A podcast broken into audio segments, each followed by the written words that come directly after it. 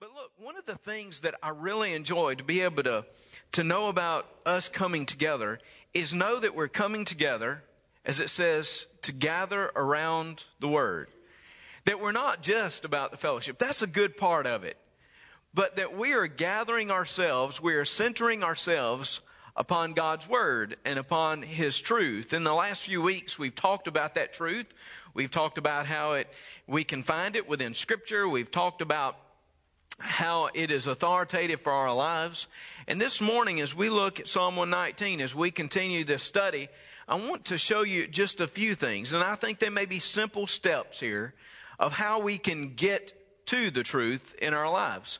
You see, most of us, we can affirm this is the truth. We've talked about that. That is the, this scripture is authoritative for our lives.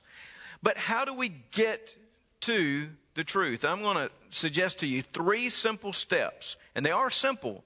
Three simple steps of getting to the truth as we come together this morning. Look in verse 97, the testimony of the psalmist. Oh, how I love your law. It is my meditation all the day. That was our memory verse just a few weeks ago, if you remember. Oh, how I love your law. It is my meditation all the day. You, through your commandments, make me wiser than my enemies, for they are ever with me. I have more understanding than all my teachers, for your testimonies are my meditation.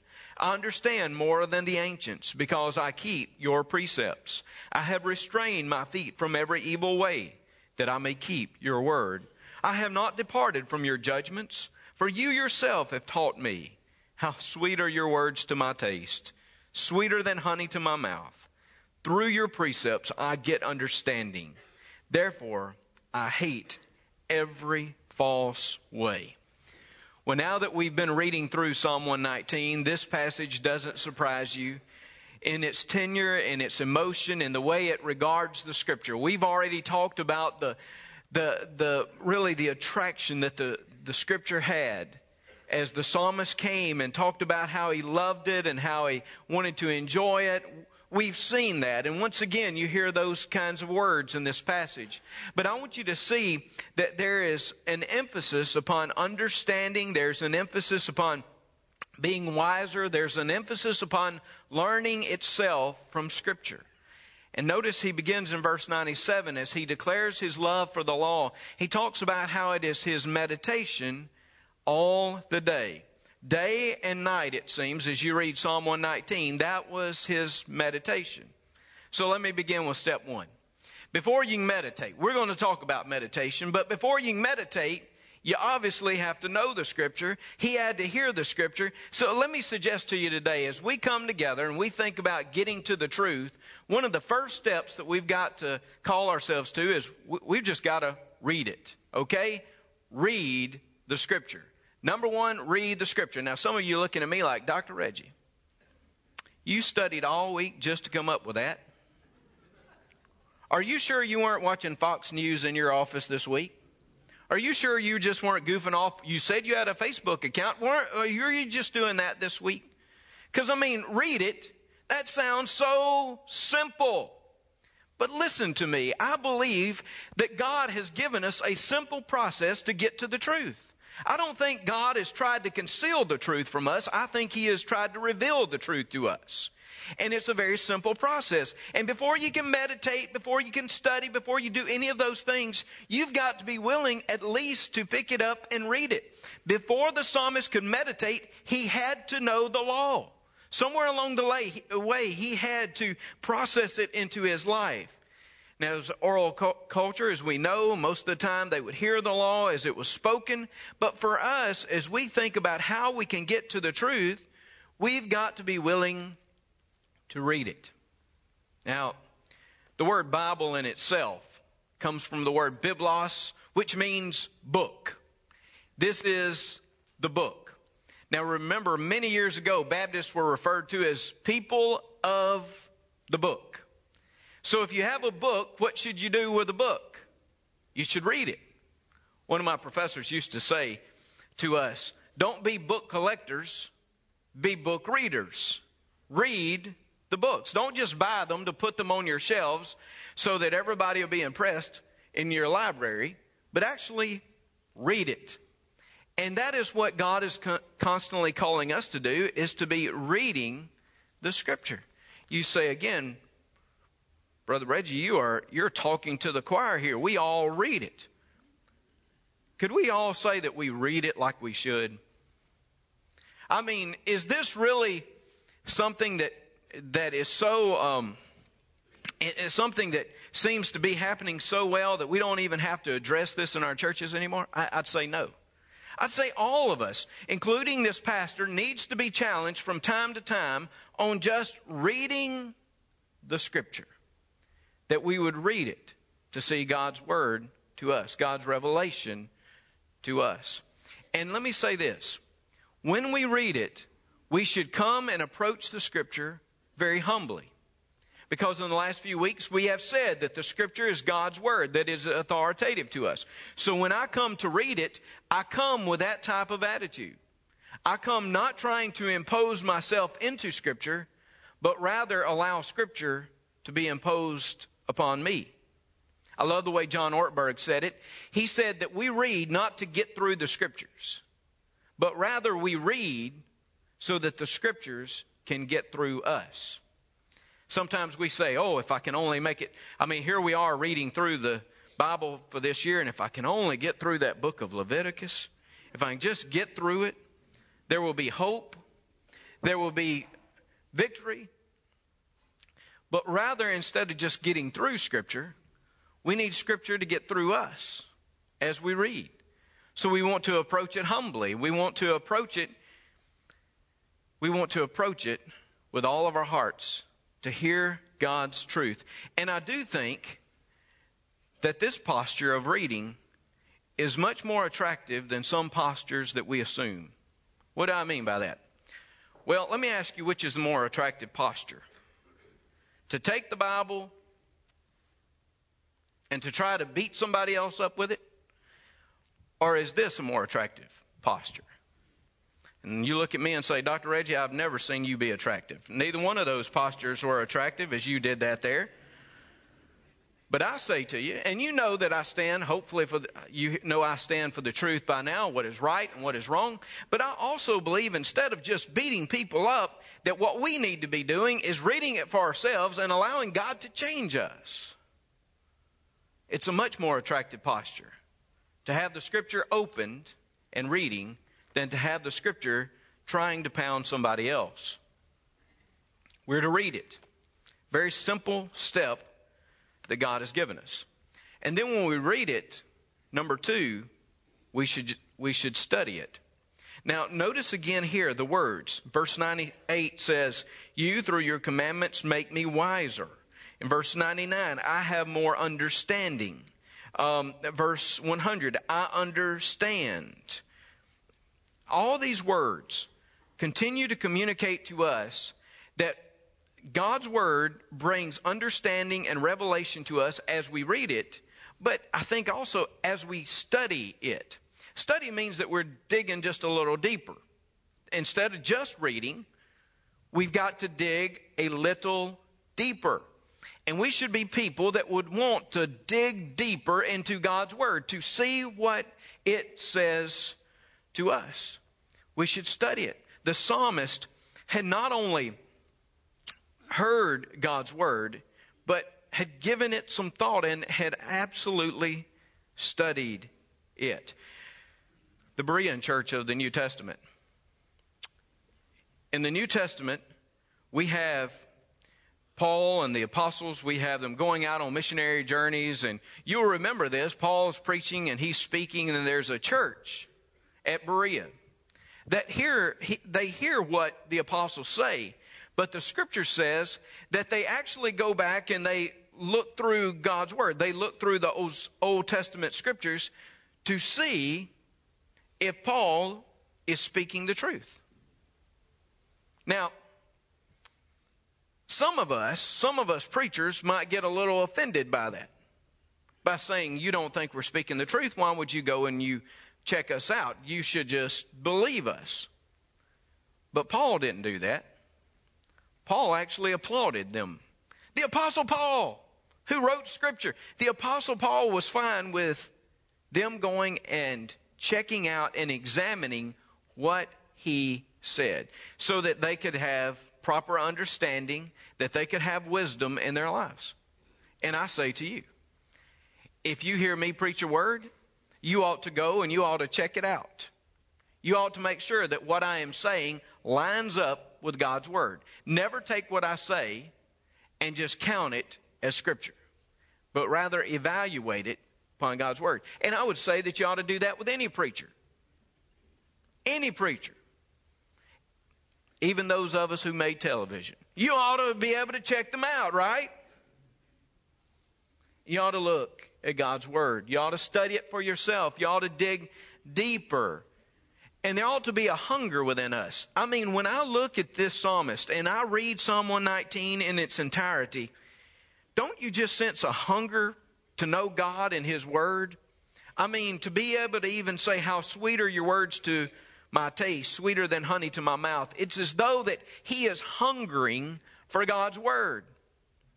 And I pray that God would continue just to build up an, a, a, hunger for us, that we would want to study and go deeper and see what God would say to us. Sometimes when I see reports come from overseas about how those in other countries are, are spending hours and days and people who are hungering for God's word, people who have not heard, who have not seen it as we have, who have not had it available as we have, people who have just hungered and continue to hunger for God's word. When I see those, sometimes I personally am embarrassed in my life. And I ask God, why am I not hungering for your word like those? Even some of those who've gone on before us. If you walk in my office, you'll find all kinds of books. And you'll find some old books. Now, let me tell you, you got to watch where you go in my office on some of the shelves because some of the books came from my grandmother. I shared this a few weeks ago in another context, but my grandmother, uh, she would just get any book. She saw a preacher on TV, she'd just get a book from them, okay? The other day, Jeremy walked into my office and he saw all these Oral Roberts books and he almost had a heart attack, I think. I saw him. He didn't say anything, but I saw what was going on. Like, what is this preacher about to do and lead us into now at this point? It's my grandmother's. But I have a lot of books, a lot of old books. But I have these books that some of you would remember. Some of these are like just study books that were given out by the Sunday school board. And if you went through it, maybe it was the letter to the Ephesians. And if you went through it, then when you got to the end of it, you got this little certificate from the Sunday school board that you had completed this class. Now, these classes were not offered on Sunday morning at 11 o'clock. They weren't offered at Sunday on Sunday evening at six o'clock. There was some other time, whether that Sunday or during the week, that people would just commit to come and to study. And it's not flashy. It's not it's not your most exciting, probably, look on a book cover, but they were just committed to go. And my mom was one of those who was just committed to go and study. I'm actually convicted about that these days.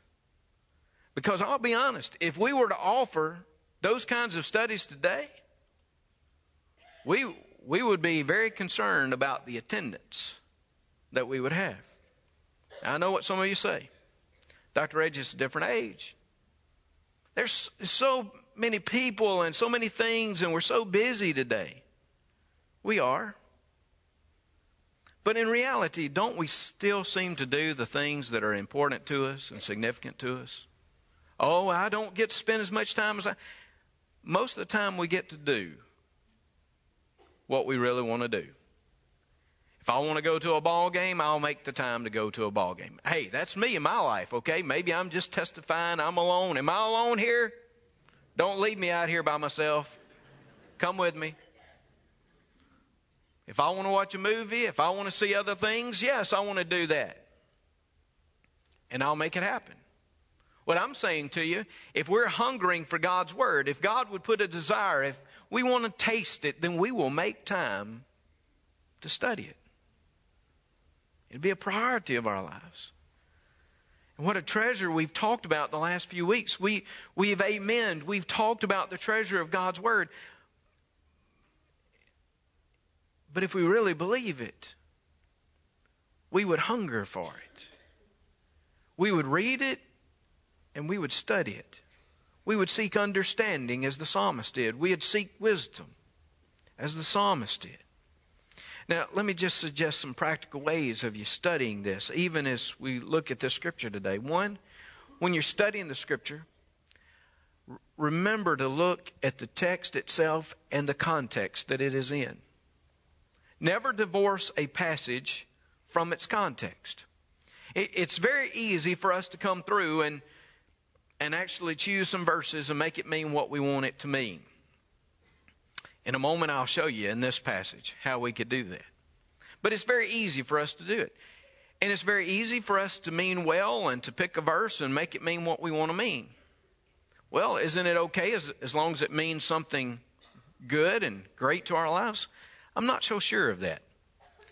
I would challenge you not to just pick a verse and make it mean what you want it to mean. Why? Because that's exactly what cults do. So many cults can somehow rationalize their belief according to Scripture. If you'll notice, they'll quote verses. And what I want to say is that God expects better from us, that we're faithful to the text. Read the text in its context. Encourage, I encourage you to, to, to read verses around it. And as we're going through this study, for example, you do know that we've been on Psalm 119 for some time. You probably say, Brother Reggie, how many sermons can you get out of this? You know that we've been in this, so read Psalm 119 before you come. Put it in the context of the whole psalm. We don't have time to read every verse, do we? No. Some of you say, don't encourage me. We don't have time to read every verse on Sunday morning. But I say to you, you go and you read it and put these verses, the short verses that we're looking at, in context of that psalm, that chapter. Put it in context of the overall psalm. Put it in context of the scripture.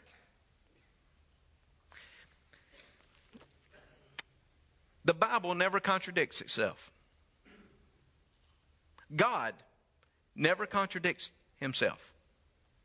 So if I read something here that seems to be out of place with another scripture, then I need to go and kind of see what God is saying to us. He will never contradict himself. So, the best commentary on the Bible, what do they always say? The best commentary on the Bible is the Bible. Go look and read and study the text in its context. Look at the verses. Look at words that keep coming up, like in this Psalm 119. Notice that we talked about understanding, learning, wisdom. Look at those kinds of verses uh, or words. Repetition, themes. You know, it's even okay to write in your Bible. You do know that.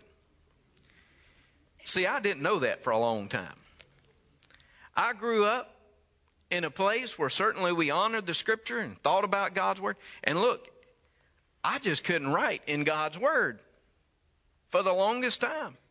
I thought there was something that was desperately wrong, so I just couldn't do that.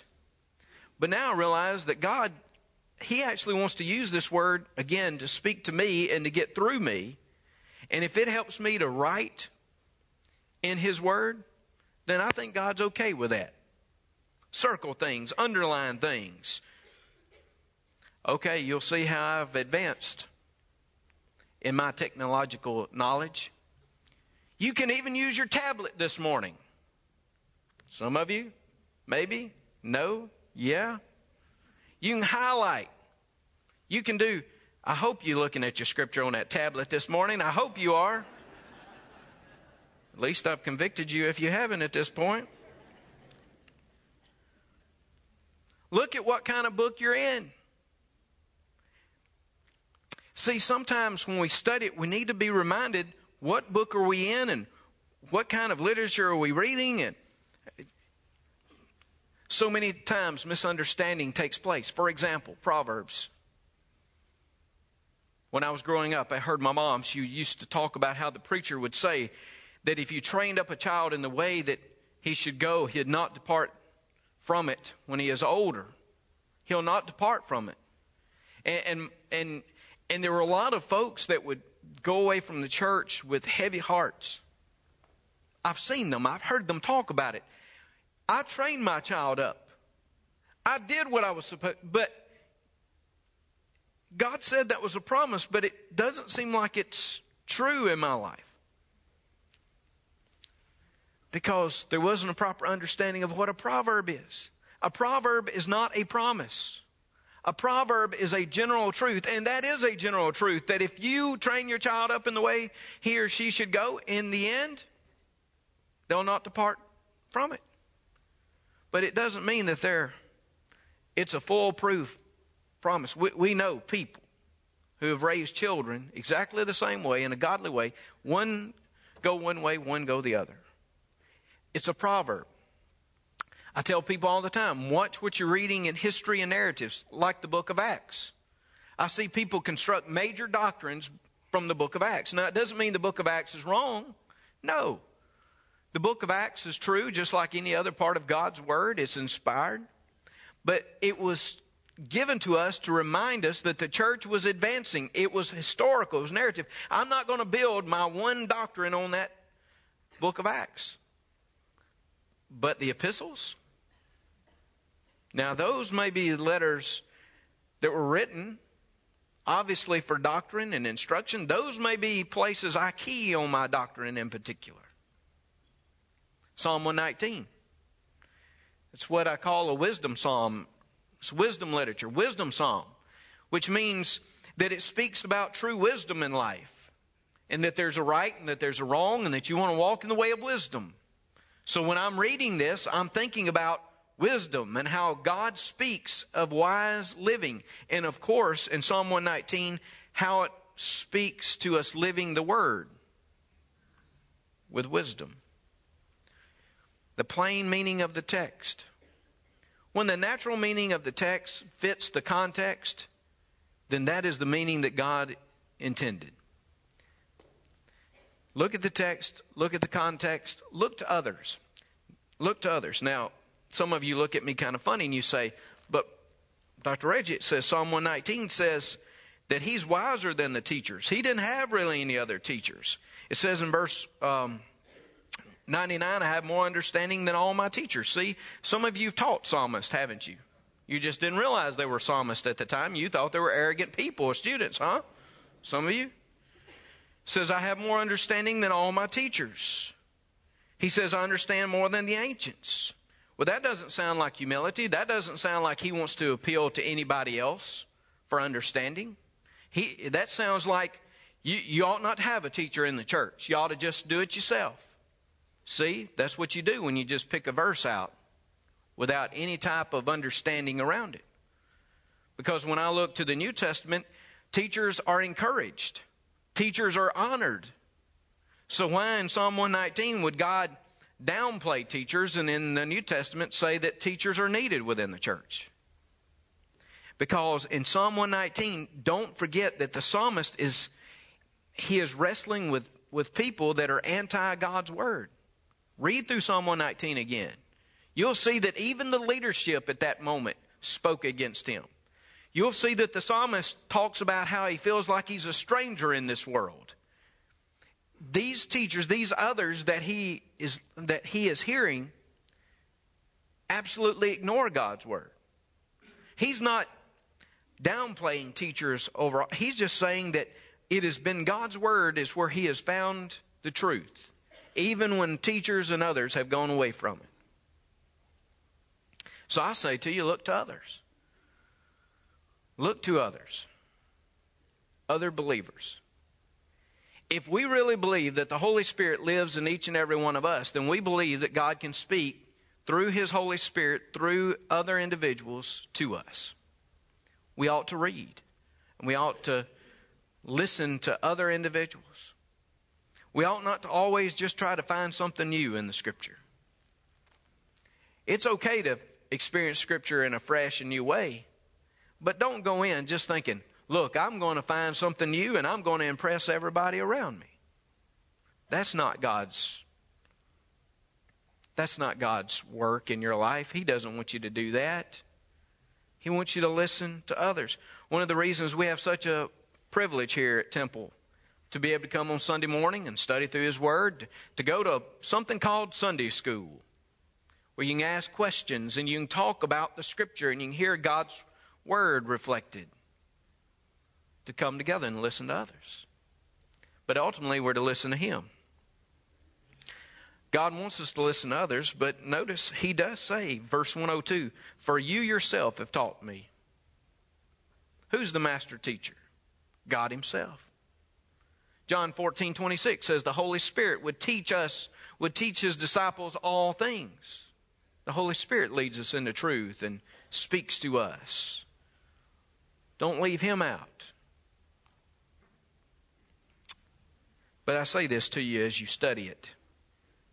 Just as I cautioned you with reading it, I speak to you now of studying it and studying it with humility. Why are you studying it? Not to impress people with your knowledge. Every Sunday, I have to come together and I have to say, now, how much of this do I share and how much do I not share? And there's a temptation sometimes for even me as a preacher to come and say, I'm going to give you all this stuff so that you know that I really studied this week and that you know I know this stuff and all of that. But that is not what a preaching event is about. It's not what any of us should be about when we study it. It's not how much knowledge we have that we can impart, but it is how much God wants to work in our lives when we come with those attitudes that are appropriate. Philip Spener actually wrote wonderful about advice about how not to read and study the Bible. This is what he said. He said, How may readers do harm to themselves? If they read the scriptures without sincere prayer and the purpose to obey God, but only to get knowledge, to make a show and to exercise their curiosity upon them. If they do not observe what is useful for their edification, but only what they can use for their glory and against others if they despise what the scripture simply stated and what is easy to comprehend, if on the contrary they take up only difficult passages about which there is much dispute in order to discover in them something unusual and to make a show before others, if they use what they have learned with pride and for their own glory, if they think they alone are wise, and they are obstinate in their, in their refusal for better instruction, they love to quarrel and receive nothing from others with modesty. He said we can actually do more damage if we study with that sense of pride. So we read it, we study it, and lastly, we internalize it. Notice he says that this is like tasting, this is internalizing it, putting it in. We read it with our eyes, we study it with our mind and then we internalize it into our hearts. The transformation of getting the truth into us. We might do it through memorization, through memorizing. Psalm 119, uh, 119 11, the psalmist earlier had said, That I have hidden thy word in my heart, that I may not sin against thee, that I may not sin against you. Perhaps it is memorizing. And this Psalm 119 in itself is given to being something that we would look at and we would memorize. Now, Leslie looked at me this week and she said, Are you going to challenge us all to memorize Psalm 119? I said, Not yet. Give me a year so that I know it first, and then we might challenge people to memorize. But I want you to see that it was, that even the way the scripture is written here is an aid to memory. Uh, look at verse 97 in your Bible. Right above verse 97, many of you will see this little squiggly kind of mark. Kind of weird looking thing, isn't it? In some of your translations, it may say M E M out to the side, MAME. I've not spoken about this until this day because I think this is where it plays in. That this psalm is an acrostic. In other words, it is broken down by the Hebrew alphabet. Each of eight verses begins with a certain Hebrew alphabet. It begins with our A, if you will, Aleph, Beit, Gimel, and it moves all the way through. This section is the main. It's kind of like the M. I don't know uh, if we had had a little bit of this. Now I know some of you have no clue what that is, but it's kind of the Hebrew. I just wanted you to see in verse 97. Now Hebrew, they read from like right to left, right? You may not understand anything about that, but can you tell verses 97 through 104 is the same little squiggly mark? That's good enough for us, right? It's just the same little squiggly mark. See it? And then down. Because each of the eight verses would, would start with the same letter. Partly because of memory. Remember, this was an oral tradition, so they were trying to remember these things. It's kind of like we did in school. You remember in school, we made up little things? Like the distance of the planets from the sun, the order of those planets. Remember what we said? My very educated mother just served us nine pizzas. Y'all didn't have that in North Louisiana? No? That's a Mississippi thing. Now it's not even pizza, just served us, you know, nine. I don't nine something because Pluto's not even a planet anymore, I don't think. But we would take those words and we would remember, that would help us remember. Same principle. It's an acrostic. It's kind of like an acronym, not the same, but kind of like an acronym. For us Ole Miss fans, we know what Omaha stands for, right? You know the place where the baseball championships, college baseball championships are held? Omaha. Ole Miss at home again. We know what it means.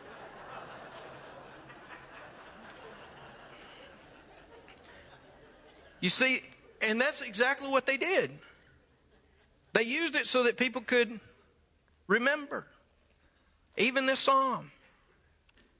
And meditation meditation. It's not some far eastern practice. It is something that was meant to help people understand the scripture. As you internalize it, you might memorize it or you might even just meditate upon it. The word meditate is found throughout this passage. Throughout this passage. Verses 15, 23, 27, 48, 78, 97, 99, 148 that wasn't a Far Eastern practice. That was, or this mystical New Age practice, maybe I should say. It was a godly biblical practice of meditating. What does it mean? It means basically that you would take a part of Scripture and you just turn it over in your lives. Just think upon it. Thinking can be spiritual, it should be spiritual. And you're thinking about that Scripture, you're meditating upon it. Those of you from the country, like some of us came from, we know what it was like when we saw a cow chew its cud. It was just like it would just keep chewing on it. And I say to you that when you think of a scripture, you just keep chewing on it. I encourage you to take a scripture and take a little bit of it and just chew on it all day long. I love to take what I'm going to preach because you see, I don't think that my quiet time and sermon preparation, all of that has to be separate. I, I, was really challenged one time in an interview with Dr. Rogers, Adrian Rogers, when he told me that you can take your sermon preparation and it can be part of your devotion time. It doesn't have to be distinctly artificial. Um, rather, you can preach what's on your heart and you can share what's in your in your bones. It's fine to do that. So I just take that scripture sometimes and I'll turn it over. Maybe I'm in a hospital room and I can meditate upon that scripture. Somehow God would use it or maybe in my own life with my family, or maybe it's just I'm out. It's amazing how God all of a sudden can take that scripture that you were just meditating upon that morning and how He can use it and speak to you as you internalize. I've had those moments of, of God challenging me. Don't have time to share all of them this morning, but I've just taken a scripture and meditating, internalizing the Word. God challenged me some time ago. It was actually through one of our deacons at Pine Grove Baptist Church who said to me as I would preach and teach, he said, Why do you even have your notes up there? You don't use them very often. Why do you even put them up there? I said, Well, they're, they're a crutch there, and you know, and just in case. He said, He said, No, he said, if you're going to preach something, it needs to be in your heart. And you need to internalize what what you're saying to us. It was a challenge to me. And it's a challenge for all of us because I know some of you aren't preachers. Some of you may be, but some of you, you say, I'm not a preacher, I'm not a Sunday school teacher, but I'm saying this to you. It is not good enough for you just to read the Word and study the Word. God wants you to internalize His Word, make it a part of you. Taste it, see it, live it, put it within, and let it burn within your spirit, in your heart, and in your bones. Meditate.